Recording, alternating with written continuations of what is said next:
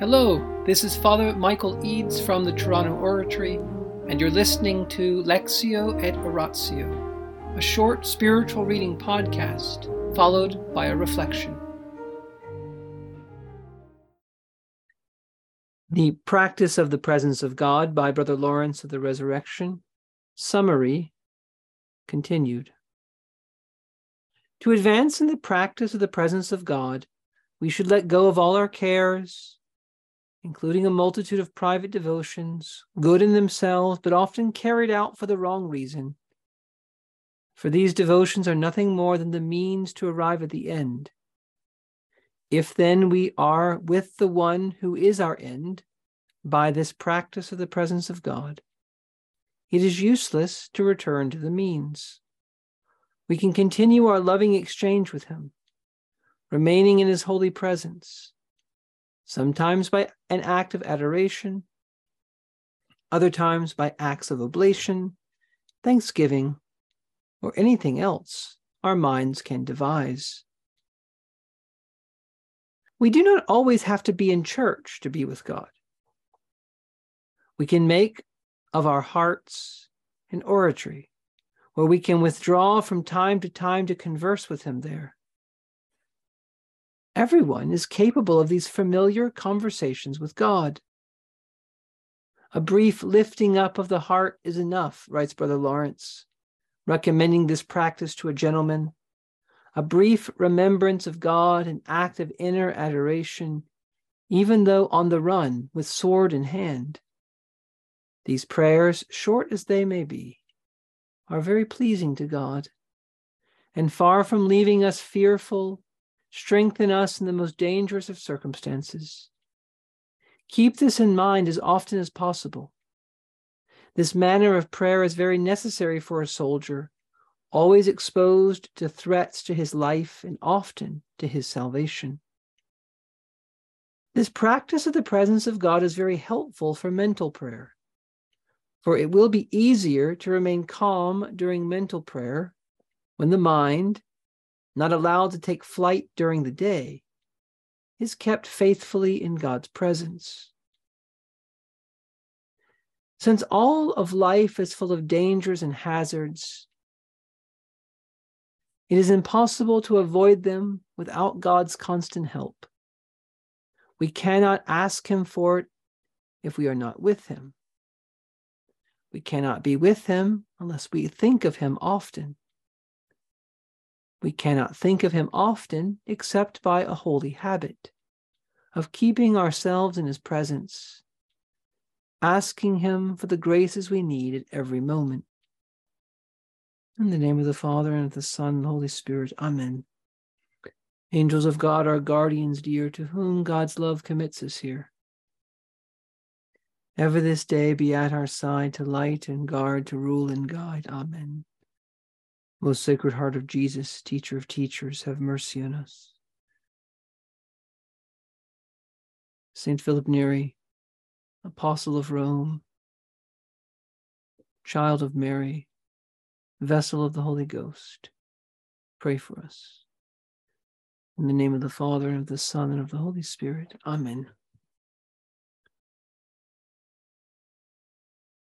We cannot think that the practice of the presence of God is simply one thing or one way of being in the presence of God. In a reading like tonight, we see that Brother Lawrence conceives of this practice as having many different aspects, and there are different ways to practice it. For example, asking God for the graces we need at every moment. If we spend our day asking God for the graces we need, then we're practicing the presence of God. And whenever we turn to Him and ask Him, we're practicing the presence of God. Because that turning to Him requires us to acknowledge His presence. We wouldn't ask Him for this help unless we thought he was present in some way. So, this is a very fundamental way of doing that. Living in conversation with God throughout the day, asking his help. And what does that say about us? It means we need his help. We are needy people in need of God's assistance because he's asking supernatural things of us. He's asking us to do things which are beyond the capacities of our human nature.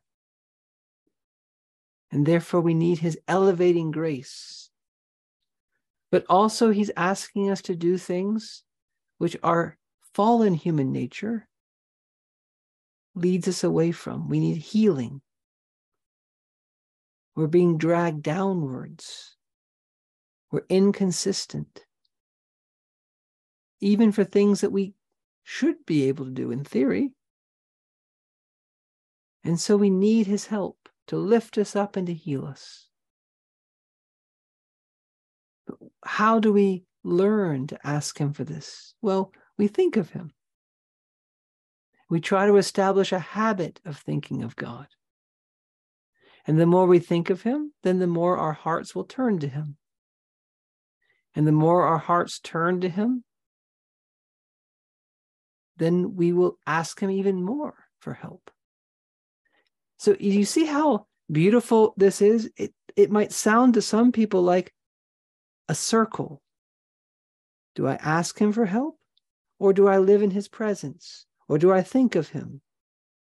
All of them. Pray as you can, not as you can't. Be in the presence of God as you can, not as you can't. This is not some kind of trickery it's not some kind of program that we fail at or have to do it exactly the way that someone else does it. No, these practices are something that we learn to do gradually.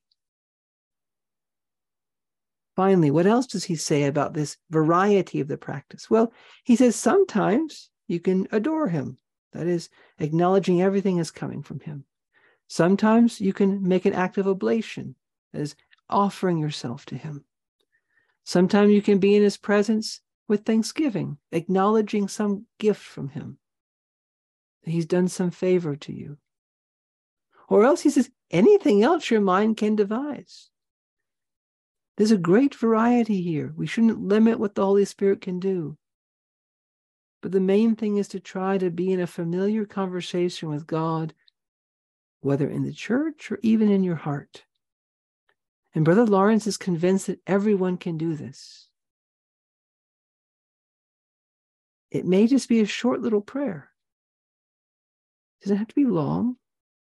Help me, Jesus. Help me, Jesus. Help me, Jesus. These short little prayers, God sees as very valuable. God delights in any little movement we make towards him. He says, even if you're a soldier running around with your sword, your mind goes to God, he's happy. And in doing this, we should also take heart because we are investing in our future.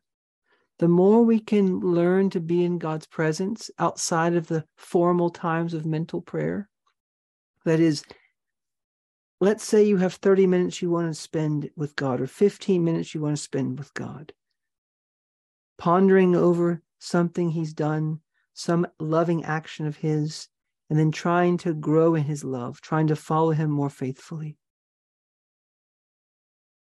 Trying to move your heart to love Him without saying exterior words, but being alone with Him. This practice of mental prayer is greatly helped by the practice of the presence of God.